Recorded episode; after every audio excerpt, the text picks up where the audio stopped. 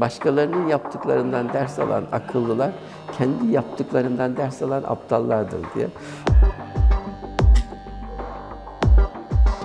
99 seçimlerini çok net örnek veriyorum. 7 oy kullanmıştır halkımız. 7'sinde de farklı sonuçlar çıkartmıştır.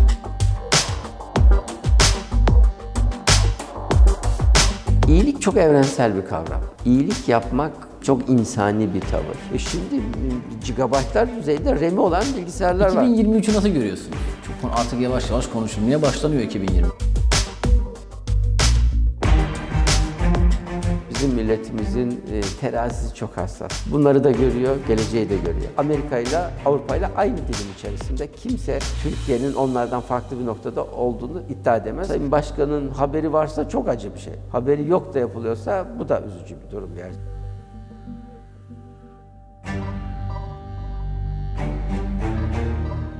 Burası çok güzel bir yer ve öğrendik ki buradaki bütün ürünler size aitmiş. Evet, e, belediyeye sergilemek üzere verdim. Gençler görsünler, teknolojinin serüvenini bizzat böyle gözlemleyerek öğrensinler istedim. Bunlardan ayrılmam mümkün değil. Şartlı olarak belediyeye verdim. Bir gün e, gidersem toplar götürürüm diyorsunuz yani. Yani belki bırakabilirim ama bizim bir üniversite e, hayalimiz var. Temel bilmez spesifik. O üniversitede de sergileyebiliriz. Gençlerin yine hizmetinde orada sergileyebiliriz. Türkiye Temel Bilimler Araştırma Vakfı'nda. Sizin yolculuğunuz Erzurum'da başladı Şadi Bey. Ya da Erzurum'dan mı başladı? Doğum Erzurum. Daha sonra işte 3 yaşlarında işte 1974 itibariyle İstanbul, Kartal. E, İlk orta lise Kartal'da. Sonra e, üniversite Erzurum. Sonra tekrar Kartal ama Tuzla'ya klinik açmakla da devam etti.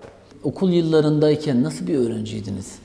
yani teknolojiye meraklı mı, böyle bir liderlik vasfı olan, ekip kurma vasfı olan bir öğrenci miydiniz? Yoksa daha böyle kendi halinde, kendi dünyasında yaşayan biri miydiniz? Hep kendinden büyük arkadaşlarım vardı mahallede. Yani bazı arkadaşlarım kardeşlerini yanımıza almazdı. Ben kardeşlerinin yaşındaydım. İlkokulda yine başkanlığım vardı. İlkokullar arası matematik yarışmasında birinciliğim var. Matematiğim iyiydi. Matematik öğretmeni, pedagojik formasyonların öğretmeni olmuş bir öğretmenim vardı. Hala kendisini ziyaret ederim. Bize hafta sonları matematik öğretirdi, ortaokul matematiklerini. Ortaokula geldiğimde çok büyük avantajlarını gördüm. Yine sınıf başkanlıklarım oldu, hobilerim oldu, işte kulüpler oldu ve özellikle de el işi dersiyle beraber gelen bir şeyle maket yapma, okula adına bir şeyler yapabilme. Sonra müzik müzik korosunda bulundum. Ve futbol takımında oynadım. Uzak doğu sporları yaptım. Bilim merakım, bilim teknik ansiklopedisi vardı. Şu anda özellikle tutarım 14 cilttir. E, fasikül fasikül biriktirirken, kendisini fasikül fasikül biriktirirken e, birisinin arkasında işte ortaokul 2. sınıftaydım. Sinclair 48 kilobayt bir e, bilgisayar gördüm. Bu nedir dedim ve onunla beraber başladı. Fitili ve o ateşledi yani. Ateşledi ve onu gittik aldık İstanbul'da tekti zaten. Birisi Tepum Limited şirketi vardı. Artık olmadığı için reklama girmesi herhalde. Bir de Computer Center Şişli'de vardı. Biz Computer Center'den aldık babamla bilgisayarı. Nişantaşı'ndaki Tepum'da da Basic programlama dili öğrenmeye gittim. Ta Kartal'dan Şişli Express'le gidiyordum. Kartal'dan Şişli Express'le. Şişli'den Nişantaşı'na yürüyordum. Öylelikle bilim teknoloji merakı başladı. Peki bu teknoloji merakı evde bir takım tatsızlıklara sebep oluyor mu? O hem de nasıl yani. Zamanında rahmetli annem her zaman onlarla beni işte çok fazla aşırı neşir olmakla suçlardı bazen. Beni gez, gece program yazardım. Böyle karartma yapardım odama. Orada program yazmakla meşgul olurdum. O beni yakalardı. Vay yine sabaha kadar uyumamışsın falan diye. E, eve geldik. Evdeki bu biriken tabii ki ben cihazlarımın birikmesi. Eşimde tabii. Onda da ciddi büyük. Sanki eskici dükkanı gibi kendisini hissediyordu. O da rahatladı burada sergilemem dolayısıyla. Dolayısıyla bu bir e, zordu onlar için. Yani annem için de eşim için de zordu. Şimdi onlar rahatladılar. Peki sizin bu yolculukta teknoloji merakınız hiç zaman zaman düşme oldu mu yoksa hep aynı trendde devam etti?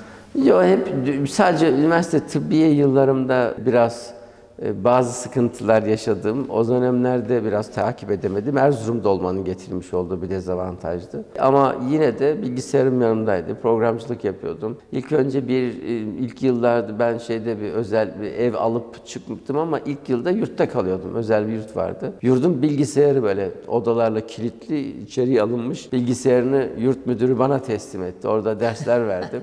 Falan yine o dönemlerde de yine devam etti. Biraz Fortran'da çalıştık o zaman. Ama Basic Fortran o dönemlerde üniversitede de bilgisayarla aşırı neşir oldum. Siz tabii çok tecrübeli bir siyasetçisiniz. Tuzla'da uzun bir dönem belediye başkanlığı yaptınız. Hala da göre- göreve devam ediyorsunuz. Belediye başkanlığının görev tanımlarında bir değişimi oldu mu son 10, 10 yılda, 15 yılda? Tabii ki ilçe başkanlığıyla beraber gelen belediye başkanlığı dönemi. Aslında 20 yılı geçti. Bir 13 yıllık belediye başkanlığım var ama 20 yıllık bir Tuzla'da da aynı zamanda ilçe başkanlığı yaptınız. kurucu ilçe başkanıyım ve 7,5 yıl ilçe başkanlığından sonra belediye başkanı adayı oldum. Kuruluştan beri kesintisiz yapan en uzun süreli olarak da yapıyorum bunu kurucu arkadaşlarımızın içerisinde. Bu süreç içerisinde tabii ki bizzat gözlem, gözlemledim. Belediyecilik metropollerde artık rutin belediyeciliğin konuşulmadığı, o artık senin rutinin ve onu yapmak zorundasın zaten deyip daha ziyade toplumsal ve özellikle de kentsel manadaki gerek akıllı kent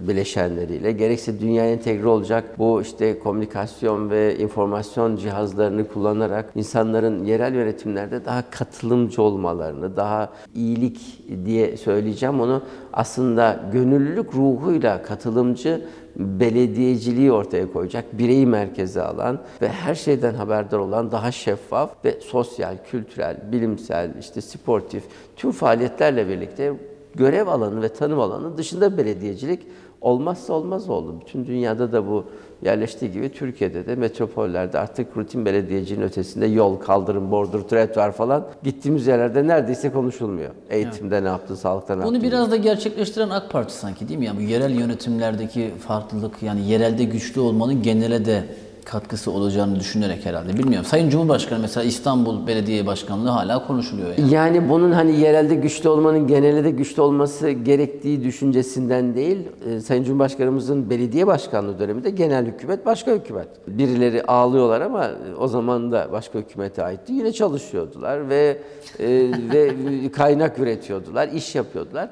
Sayın Cumhurbaşkanımızın o zaman belediyecilik koyduğu bir anlayış var aslında. Bence o çok etkin oldu. Hizmetkar olma. Bunu deyince yani şu şu şu konularda hizmetkar olma, şu konularda efendi olma gibi bir şey yok. Dolayısıyla Cumhurbaşkanımız aslında orada e, çok net vatandaşın işte ecdadın ifadesiyle siz bir şehre min olacaksınız. Şehrin emanet edildiği kişi ve e, bu şehre hizmetkar olacaksınız bu insanlara temsilen başkan değil hizmetkar olmayı. Bu her şeyi gerektirdi. Yani doğumdan ölüme, insan hayatının tüm şeyde safhalarında var olan bir belediyecilik anlayışı. Sayın Cumhurbaşkanımız bu konuda e, bir çığır açmıştır gerçekten.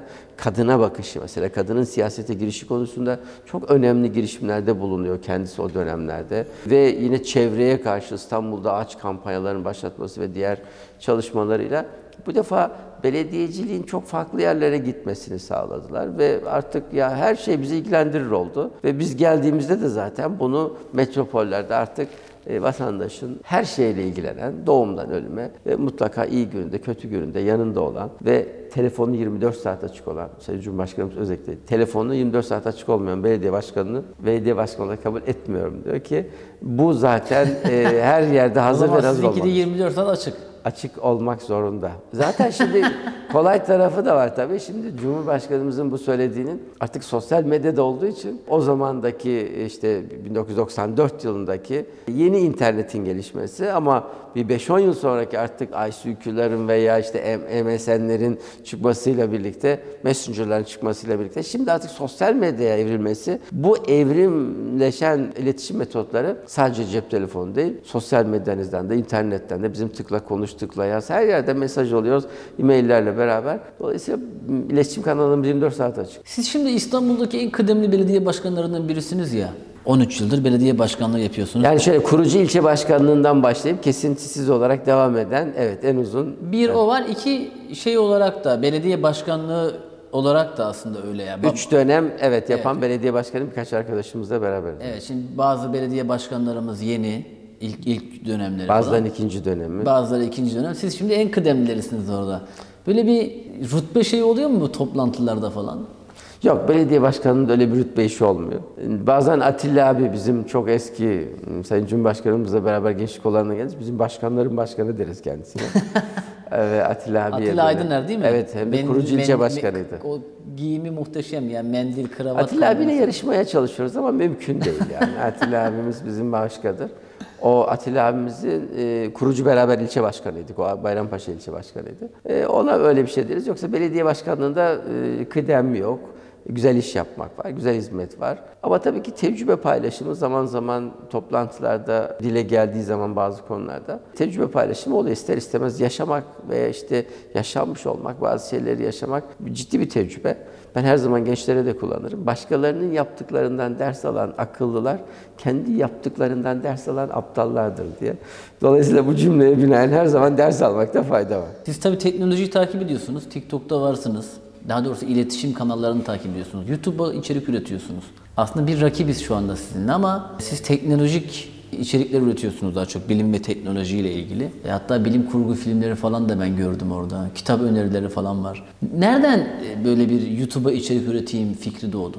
Ee, kesinlikle bir defa YouTube'dan beni tanıyıp gelen birçok insan var. YouTube'dan tanıyanlar var ve YouTube'dan bir kart vizit gibi veya benim en azından bakış açımı bakarak gelen insanlar var. YouTube'u çok verimli buluyorum. Hatta belediye başkanını tanıyorlar. Genç nesil özellikle de milenyum kuşağı bu konuyu çok iyi bir şekilde analiz ediyor. Eskilerle beraber teknoloji barışık olan insanlar da oradan öğrenip gelebiliyorlar. E, nereden çıktı bu iş? Bizim zamanımızda okuryazarlık vardı. Hatta son 2000'li yıllara da AK Parti'nin ilk iktidar döneminde de okuryazarlık kampanyasıyla e, Sayın hanımefendinin, evet, Cumhurbaşkanımızın değerli eşlerinin hanımefendi katkılarıyla okuryazarlık oranını tamamen sıfıra indirmeye çalıştığımız bir Türkiye vardı. Fakat gelişen özellikle de 94 sonrasındaki internetle beraber e, ICT teknolojinin gelişmesi bilgisayar okuryazarlığı gerektirdi. Artık bilgisayar kullanmanın gerekliliği çıktı ortaya. Her meslek grubunda, mimarlarında, mühendislerinde, doktorlarında. Fakat şimdi dijital okuryazarlık gibi bir şey var. Hı. Ve o da geçti artık. Dijital okuryazarlığı şimdi biz Cumhurbaşkanlığı Bilişim Ofisi ile beraber bir pilot uygulamayla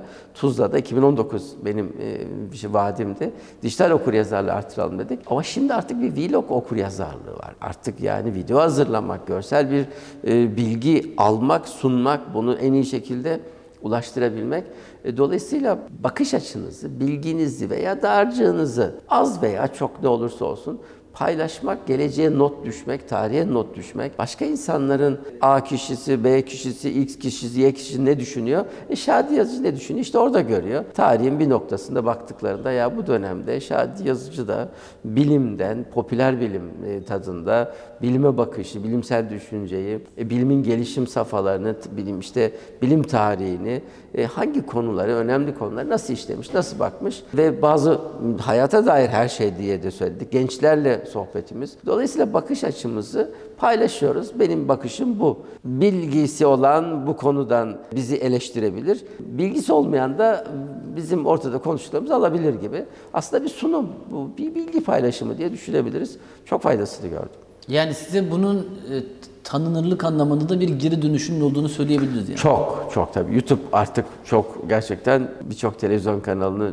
solladı geçti. Eleştirmiyor ama yani belki de çok televizyon kanalı eleştirip geçti.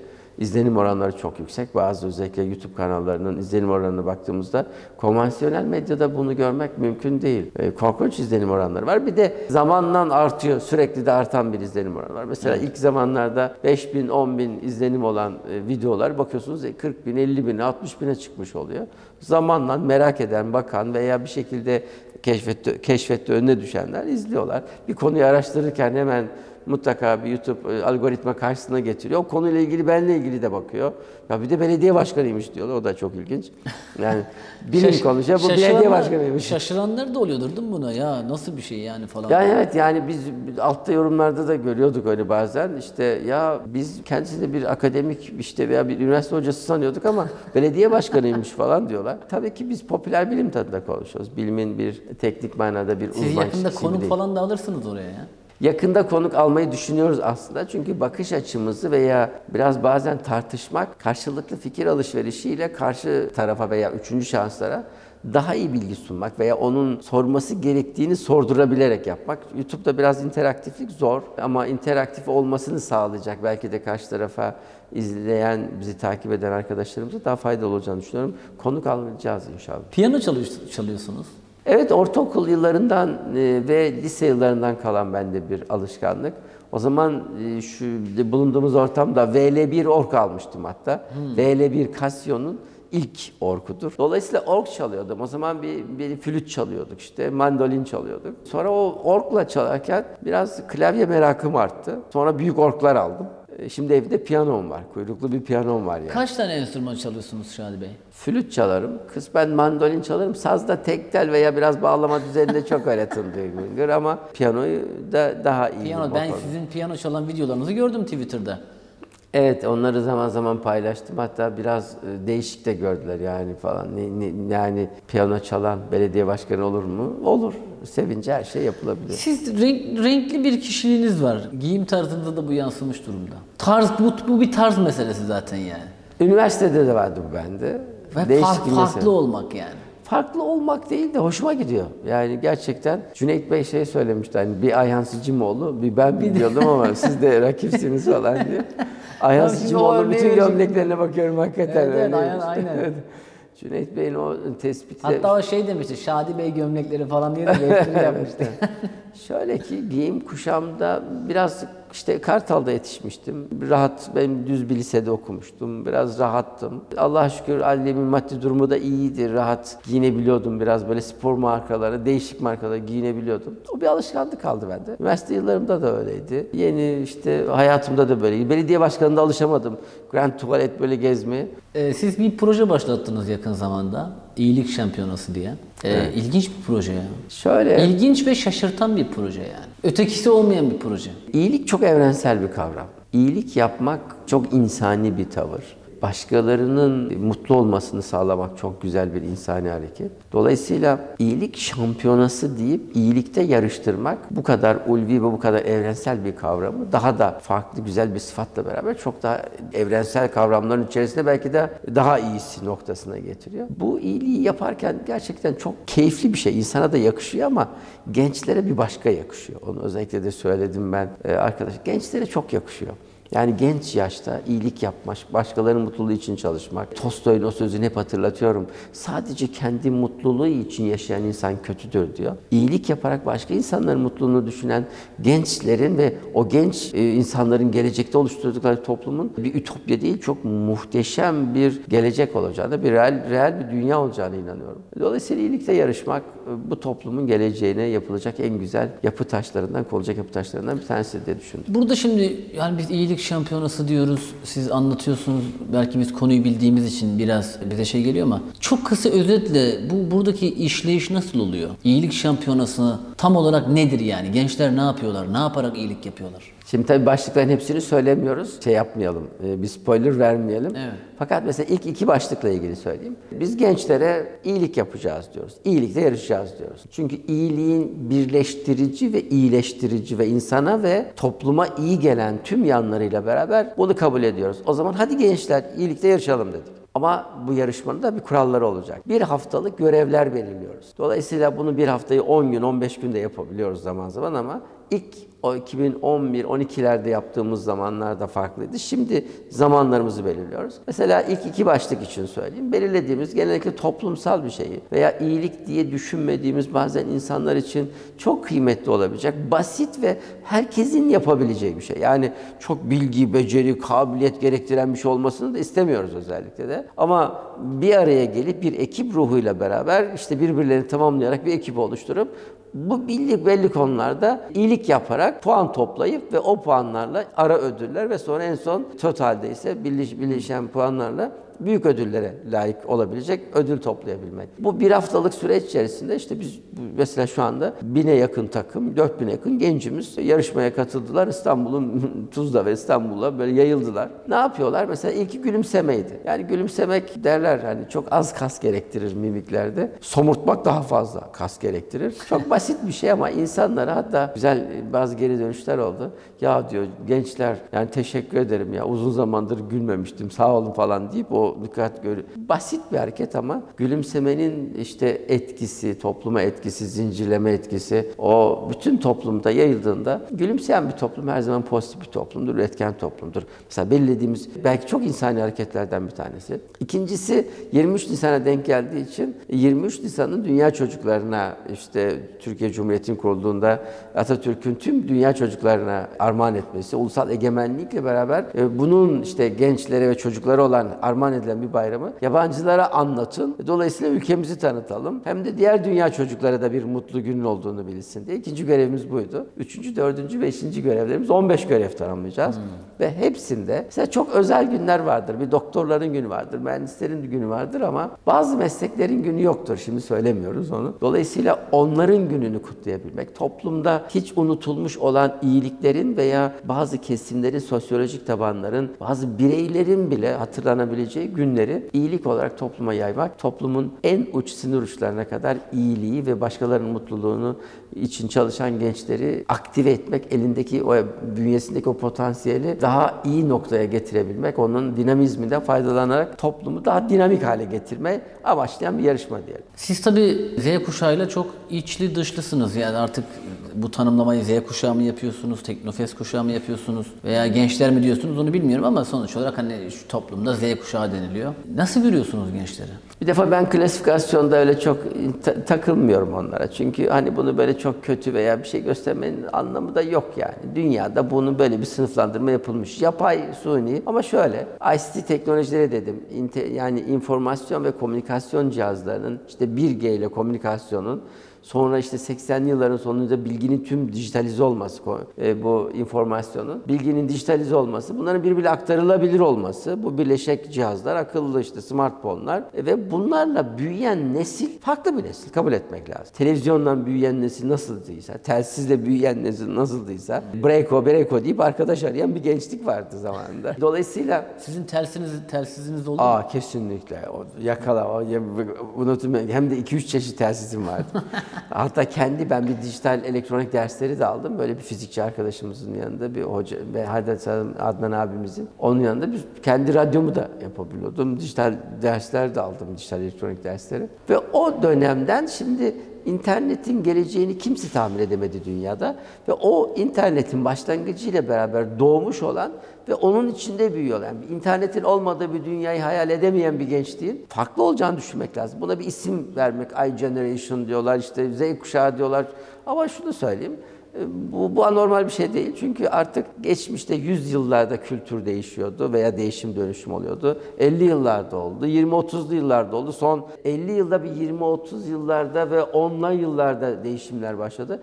Artık neredeyse her bir küçük kardeşin büyük kardeşler arasında bile kuşak çatışması oluşacak kadar hızlı bir teknolojik gelişme ve bunun hayata yansımasını görüyoruz. Dolayısıyla bu kuşak çatışmasında hiç anormallik görmüyorum. İletişimim neden iyi oldu? Onlar internetle beraber bu kuşak bu dijital dünyanın gelişiminin içinde büyüdüler. Bense onların bu e, yaşadıkları dönemde gençliğimle beraber takip ederken ben de onlarla beraber yaş aldım, biraz yaşlandım. Ve bunları yaşayarak gördüm. Tüm kuşakların, e, daha doğrusu tüm kuşakların değil de aslında tüm serüvenin içerisindeydim ve mutlaka dijital dünyada bir cihaz çıktığında işte bu ortamda da görürsünüz belki. Her cihazın ayrı bir çıkış tarihi ve hikayesi var bende. Dolayısıyla takip edebildim. Dolayısıyla Toplumda da diyalog ayrı bir hatırası var. Her birisinin ayrı bir hatırası var. Dolayısıyla onlar bu yeni dönemin içinde büyüdüler. Ben bu yeni dönemin e, içinde yaş aldım. Yaşlandım demeyeyim ama yaş aldım ben de. Ve onlarla birlikte dolayısıyla daha iyi diyalog kurabiliyoruz. Yani onların şu anda en kullandıkları, evrilmiş olan en iyi modern yöntem ve metodolojinin en ilkel zamanlarını da kullandım. Şu anda benim 48 kilobaytlık bilgisayarım var burada. Sinclair 64 kilobaytlık Commodore'a geçtiğimde muhteşemdik. E şimdi gigabaytlar düzeyinde RAM'i olan bilgisayarlar var. Evet cep telefonlarınız var artık yani. Nerede? O zamanın süper bilgisayarları şu andaki bizim cep bilgisayarımızdan daha 4K çekiyor yani düşünün şu anki son telefonlar. 4K çekenlerin kaç megabayt alıyor? Belki de 300-500 megabaytlar, bir belki de gigabayta kadar varan büyük ka- kareler alabiliyor. Bizim zamanımızdaki bilgi 48 kilobayt. Yani bir megabayt bile değil. 1024 kilobayt bir megabayt, 1024 megabayt bir gigabayt. Yani biz 48 kilobayt bilgisayarın tamamıydı yani. Program satırlarıyla yazdığımız 48 kilobayt yazabiliyorduk. Şimdi bir resim bile onu doldurmayacak kadar, alamayacak kadar küçük bilgisayarlarla. Ama tabii ki en alt diller kullanıyorduk. Dolayısıyla makine lisanına yakın olduğu için de teyp kasetine kaydederek de işlerimizi görebiliyorduk. 2023'ü nasıl görüyorsunuz? Çok artık yavaş yavaş konuşulmaya başlanıyor 2020. Evet, bayağı konuşulmaya başladı. Hatta birileri yuvarlak masa toplantıları bile yapmaya başladılar bu konuda. Tabii şöyle görüyorum, 2023 yılı... e, Göndermede yaptınız yani. ya, yani, Yuvarlak e, masa toplantılarından siz bir sonuç çıkacağını düşünmüyor musunuz? E, Asla düşünmüyorum. Yani sadece ve sadece bu iktidar değişmesi gerekir diye düşünülen bir maddeyle belli bir sosyolojik tabanın temsilcisi olarak ortaya çıkan siyasi partilerin hepsinin ayrı sosyolojik çünkü ki farklı siyasi partiyseniz farklı bir sosyolojik tabanın görüş ve düşüncesini paylaşıyorsunuz demektir. E ve siz 6 siyasi partide 6 farklı sosyolojik tabanın dilek ve temennilerini geleceğe dair hasletlerini, hayallerini düşünüyorsanız masada sadece iktidar değiştirmek düşüncesiyle bir madde varsa bu sonu hüsrandır yani. Bunun bir şey başarmak mümkün değil. Başarmaları da oradan bir şey sonuç çıkması da mümkün değil. E, Dolayısıyla ben oradan çok başarılı bir şey çıkacağını düşünmüyorum. E, Diğer tarafta ise geleceğe dair e, idealler ortaya koyan, umut ortaya koyan, geçmişten gelenlerle beraber daha iyisini yapmaya çalışan, aksine bunlara yeni modeller oluşturmayan, sadece değişmesi gerektiğini, sistem değişmeli veya işte S-400'ler satılıp taraf belirlenmeli. Böyle- Böylesine çok daha bizim morfolojik olarak daha kaba ve mayor, büyük detaya inilmeyen, kalite edilmeyen konularla yuvarlak masa toplantılarında sonuç almak mümkün değildir. Siyasette böyle bir matematik hiçbir zaman olmamıştır. Siyasette öyle iki kere ikinin her zaman dört olmuyor. İki, iki artı dört, altı artı işte böyle bir şey söz konusu değil. Toplumun hassasiyetleri farklı. Dolayısıyla e, bizim insanımızın gözünde ve gönlünde siyasi değerlendirmeler çok nettir. 99 seçimlerini çok net örnek veriyorum. 7 oy kullanmıştır halkımız. 7'sinde de farklı sonuçlar çıkartmıştır.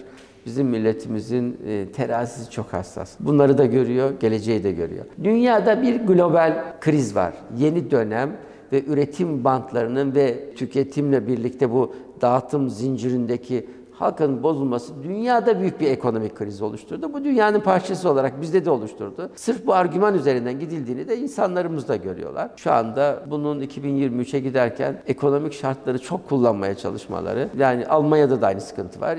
Amerika Birleşik Devletleri son 50 yılın en büyük enflasyon oranlarını 50 yani 50 kata çıkacak ne kadar? 32 kat özür dilerim. Enflasyonun arttığı bir Amerika var. E, Türkiye'de de artıyor. Dolayısıyla 2023'e vatandaşımızın bunları değerlendirerek girdiğinde zaten kamuoyu yoklamalarında da öyle bir farklılıklar olmadığını, sonuçlarda da vatandaşımızın çok iyi değerlendirdiğini görebiliyoruz. Yani siz diyorsunuz ki ya 2023'te AK Parti ve daha doğrusu Cumhur İttifakı ve Sayın Cumhurbaşkanı Erdoğan herhangi bir problem yaşamaz.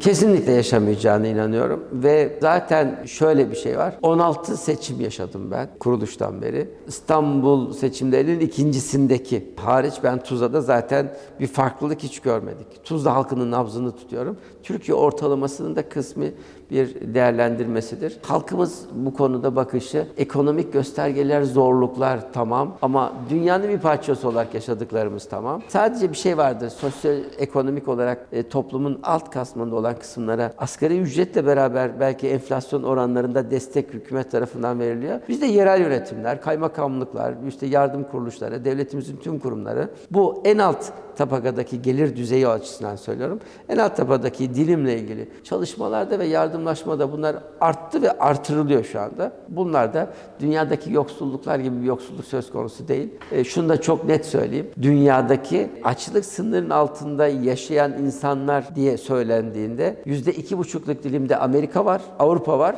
Türkiye'de Amerika ile Avrupa ile aynı dilim içerisinde. Kimse Türkiye'nin onlardan farklı bir noktada olduğunu iddia edemez.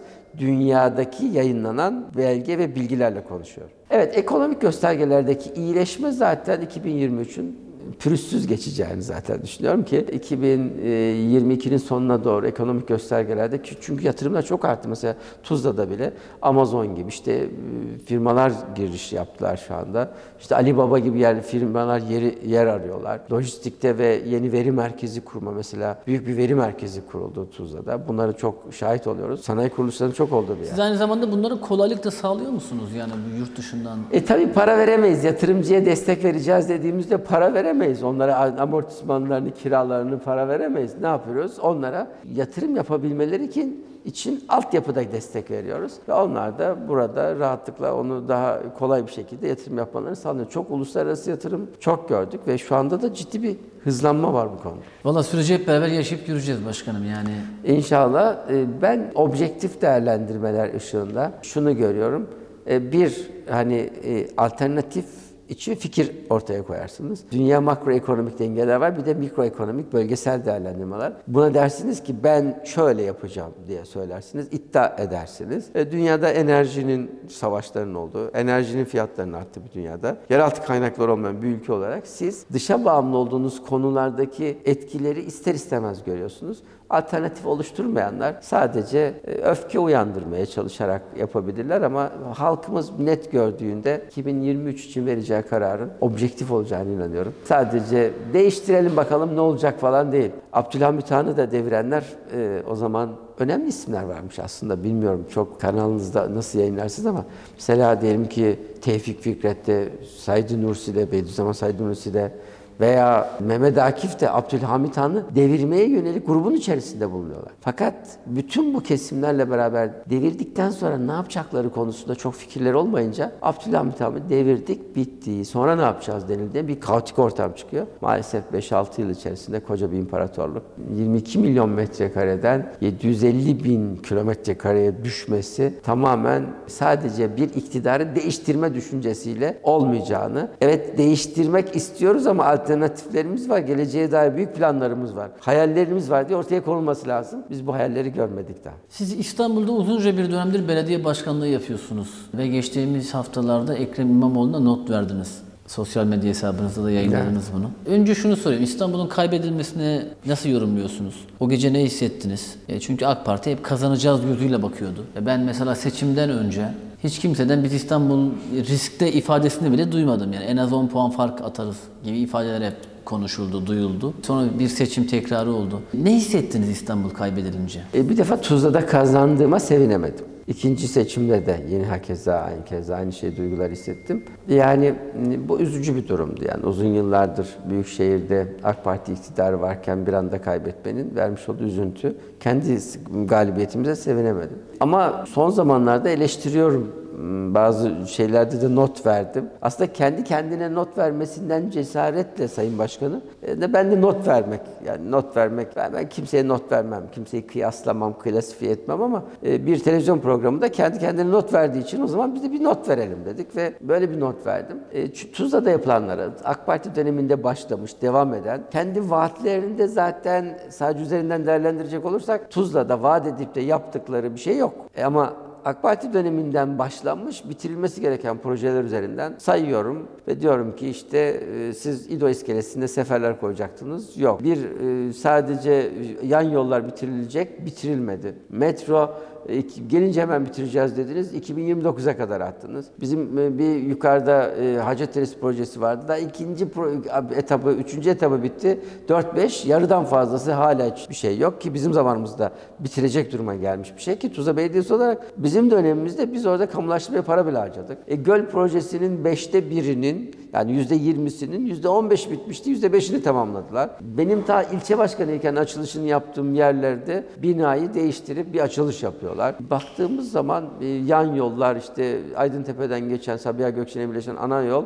aynen duruyor. Benim köyüm çiftliğim parkı %95 bitmişti. Hala bitirilmedi. E bütün bunlara baktığımızda ben nasıl bir puan vermemi bekliyorsunuz? Yani zorluyorum bir tek bir yerden de, otopark vardı. Otopark başlanmıştı. O bitirildi. Açılış yapılmadı. Açılış yaparsalar hani en azından 10 üzerinden 0 demiştim. 10 üzerinden 1 vermeye çalışacağım ama o da açılış yapmadılar. Bekliyoruz artık. Orayı da biz planlamıştık özellikle de büyük şehire. Biz vermiştik. Onu da tamamlamasını. Tuzla için lazım. Ve ben gerçekten samimi olarak Büyükşehir Belediye Başkanı'ndan e, hizmet istiyoruz. Bu vatandaşa başlamış, bitirilecek de konuştuğumuz hizmetlerin bitirilmemesi, beni de kendilerini de ve önceden başlamış projelerle İstanbul'un parasının, halkın parasının yatırıldığı projelerin heba olmamasını istiyoruz. Ve bitirilsin istiyoruz. Buna gerçekten Tuzla için çok kıymetli projeler. Mesela uygulamalar yapmışız Orhan ve Akfırat bölgesinde. Uygulamaların bir an önce vatandaşın yatırıma dönüştürmesi, hizmetin geçmesi, inşaat ruhsatı alabilmeleri için uygulama yapmışız. Bir senedir Büyükşehir encümende bekliyor yani. Niye bekletiyorsunuz? Kapıda yalvaralım mı? Gelip biz mi çökelim mi? Ne, ne bekliyorlar onu da anlamıyorum. Garip bir şey. Ben bu konuda Sayın Başkan'ın haberi varsa çok acı bir şey. Haberi yok da yapılıyorsa bu da üzücü bir durum gerçi. Ama bir ilçenin 7 tane uygulamasını bir, se bir senedir encümene gündeme alınmıyorsa bir sorun var demektir yani. Burada bir hizmet, bu bile yapılmıyorsa ki kağıt üzerinde yapılan işlem, diğer işlemler için ben İstanbul'un diğer yerlerine hiç bakmıyorum bile. Yani yok temel atmama töreni gibi törenler çünkü İstanbul çok önemli bir şehir ve biyolojik arıtmalar çok kıymetli. Veya bir kilometre bile işte yeni bir planlan, yeni bir hat planlamamak metroda. Eski metroların devamındaki eksiklikler ama buna rağmen çok borcun artması. Korkunç şeyler. Bunlar hiç hoş şeyler değil. Siz anladığım kadarıyla epey bir dolusunuz bu konuda. Yani şöyle 20 yıldır işte konuşmanın başında da 20 yıldır İstanbul siyasetini takip ettim ve Kadir Topbaş Beyefendi ile de e, çalıştığımız dönemleri de biliyorum. Mesela sadece Tuzla İstanbul Büyükşehir Belediyesi'nin hemen bir bakıyorsunuz işte Kafkale Spor Kompleksi, ta Recep Tayyip Erdoğan'ın temel atıp yapılan bir kompleksin şu anda tadilatını bitirmiştik. Tam açıldı. Şu anda yine tadilat almış kapatmışlar. Devam ettiremiyor. Mesela bir kütüphane var. İdris Gülüce Kütüphanesi yine Büyükşehir'in yapmış olduğu. Kütüphane İstanbul'un en büyük kütüphanelerinden. Yani geçmişten sayılan bakın. Sahil düzenlemesi yapılmış, İdo iskelesi yapılmış. Eskiden Büyükşehir askeri alandan yol yapılmış, şifaya yan yollar yapılmış. 6 tane spor kompleksi yaptı. Yani şimdi eskiden Büyükşehir ne yaptı diye saymaya başladım. Tıkır tıkır tıkır sayabiliyorum ben. Recep Tayyip Erdoğan ve Kadir Topbaş. Ekrem İmamoğlu ne yaptı dediğinizde yok. İyi reklam panoları koyuyorlar etrafına. Reklamdan olacak iş değil. Şadi Bey vallahi çok teşekkür ederim e, bize vakit ayırdığınız için.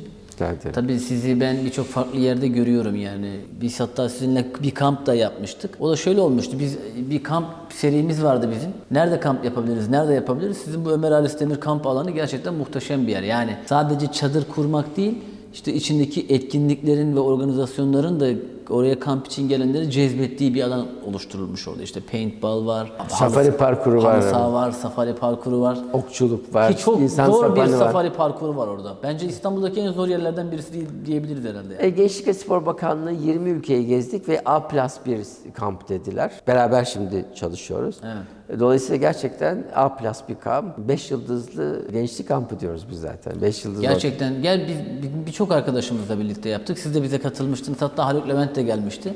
Keyifliydi yani. Evet çok Onu, güzel. onu söyleyeyim. E, birçok yerde görüyorum sizi. Birçok YouTube yayınına konuk oluyorsunuz. Televizyonda, gazetede. E, bugün bize de vakit ayırdığınız için ben çok teşekkür ederim. Son olarak söylemek istediğiniz şeyler varsa onları da dinlemek isterim. Evet, ya teşekkür ederim. Ben şöyle ki e, her yerde olmak lazım. Belediye başkanı olmanın güzelliklerinden birisi rutininiz bile çok değişik. Yani e, bu biraz çelişkili bir ifade oluyor ama rutin diye bir şey yok. Sürekli sabah kalkıyorsunuz hiçbir iş yokken yüz işle karşılaşabiliyorsunuz. Her gününüz bir öncekinden çok daha farklı. Farklı ve farklı konular, farklı insanlar, farklı kişilikler, farklı yüzler, farklı renkli bir dünya ve her biriyle de ayrıca uğraşıyorsunuz. Dolayısıyla her gittiğiniz yerde size bir mikrofon uzatılıyor. Size bir kuru fasulyenin faydası konusunda da bir mikrofon uzatılabilir. Amazon'un da işte yeni te- telekomünikasyon 5G konusunda ne düşünüyorsunuz? Yapay zeka veya işte transhumanizm konusundaki düşünceniz ne? İşte teknolojik tekillikle ilgili fikriniz nedir diye diyen bir mikrofon da uzatılabiliyor. Böyle bir dünyada ben çok keyif alıyorum. Benim kişiliğimde de biraz hekimlik getirdiği şey var. Tıbbiyeden her şey çıkar, ara sıra doktor çıkar derler. Ee, ama hekimlikle bir odaya kapanıp hasta bakarak hayatımı geçiremeyeceğim bir kişiliğim vardı. Biraz önce bahsettik işte ortaokul yıllarından itibaren işte bilgisayar, teknolojik futbol oynuyordum, kung fu yapıyordum, korodoydum, dört sesli müzik yapıyorduk falan. Klasik müzik yapıyor falan.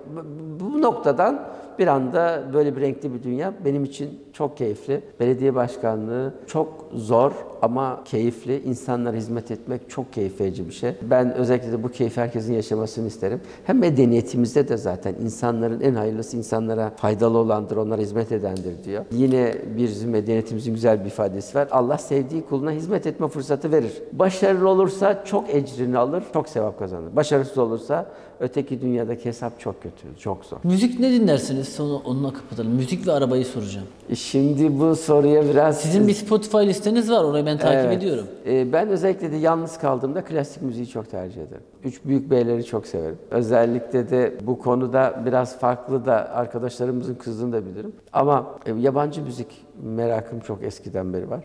İlk parçalarımda hep onlar vardır. Yerli popta dinlediklerim de vardır ama arabeske varıncaya kadar müziğin evrenselliğini içerecek beğendiğim güzel parçalar var. Türkü listelerimde de var. Ama daha çok yabancı ve klasik müzik özellikle. Klasik müziğe biraz düşkünüm. Özellikle de eskilerden, slow parçalardan, geçmişten gelen, e, benim en çok sevdiğim e, New Age tarzı parçalar vardır. Lorena McKennett'i asla, mutlaka benim baş listededir. E, ona çok benzer yine e, Enya'yı çok severim. Gees'i çok severim. Gees e, ve çok sevdiğim ya gerçekten. Beyoncé'nun da çok güzel parçaları var. O ben New Age ve slow parçalar açısından Michael Jackson ve Madonna'nın parçalarını çok hit yapmış. Eskilerden mesela çok daha eskilere gittiğimizde B.A. King'in veya işte Beatles mesela Beatles'ın ki sonradan John Lennon ayrılan ve yapan çok güzel parçaları vardır ki en son Imagine parçası da dahil olmak üzere John Lennon'ın çok güzel parçaları vardı. O ayrıldıktan sonra gruptan. Eskilerle ilgili sayabileceğim çok şey vardır. Yani hit olmuş MC Hammer'dan Ice Ice Baby diye de parçalarla 25 işte hafta Şu an şey harika yapan bir playlist dönemlerde. oluştu ama ya. E, oluştu mu bilmiyorum. Vallahi bir şey söyleyeyim. Ben hemen şimdi Ankara'ya gideceğim buradan. Yol boyu onu dinleyeyim yani. Onları. Kesinlikle tavsiye ederim. Otomobil, şimdi Türk erkeklerinde otomobil sevdası vardır biraz. Ee, sizin ilk otomobiliniz neydi? Bugün araba kullanmayı özlüyor musunuz? Ya da kullanıyor musunuz? Şahsıma ait ilk otomobil üniversitenin ikinci, üçüncü sınıfında aldığım, e, babamın aldığı, doğrusu, özür dilerim. Üniversite ikinci sınıfta alamazsınız, babanız alır. Doğan, e, Doğan SLX görünümlü Doğan Leydi. Doğan Leydi ama SLX görünümü yapmıştım. Makyajladık falan. Body. Çıkma kafa Pioneer'ım vardı. İşte çok güzel subwoofer'larım vardı. Bir equalizer koymuştum. Onlar var burada benim. Öyle Buradaki mi? şey var tabii onlar. Buradalar onlar. Tabii çıkma kafa Pioneer nedir? Niçin çıkma kafadır? Tabii çalınıyor, hırsızlık Tabii, yapılıyordu. çalınıyor. Kafasını çıkartıp alırdık teypleri. E, dolayısıyla çok güzel böyle perdeli camlı Kenwood makyajlı. marka teypler de vardı. Onlar Aa, da çok. Kenwood, Pioneer tabii özellikle de bunlar çok önemli markalardı. Ve o çıkma kafasını alırdınız, çalsa bile işe yaramazdı. Tabii ceketin cebine koyardınız onu. Ve onu bufferlarla böyle mesela tiz ve bas ve tizleri çok iyi ayarlayarak müthiş derecede işlemler yapardık. Ben o zamanlar müziğe de düşkünlüğüm biraz bilgisayar programcılığından da geliyordu. Ses analizleri yapıyorduk. Yani atak, dekar, relasüsten ses analizleri yaptığımız için müzikte de o baf, basları ve tizleri çok iyi alacak olan sistemleri arabanın içerisinde tam koyuyorduk. Belki de kulağımızı belki zarar verdik ama iyi bir ortamdı yani. Süper. Başkanım çok keyif aldım. Çok teşekkür ediyorum. Sağ olun ben teşekkür ediyorum. Evet arkadaşlar bu hafta konuğumuz Şadi Yazıcı'ydı. Tuzla Belediye Başkanı. Tabii Şadi Bey çok gerçekten renkli bir kişilik. Özellikle YouTube kanalına göz atmanızı tavsiye ederim. Ee, her hafta bambaşka konuları işliyor. e, bambaşka konuları ele alıyor. E, Biz de bugün kendisini kanalımızda misafir ettik. Haftaya görüşmek üzere. Hoşçakalın.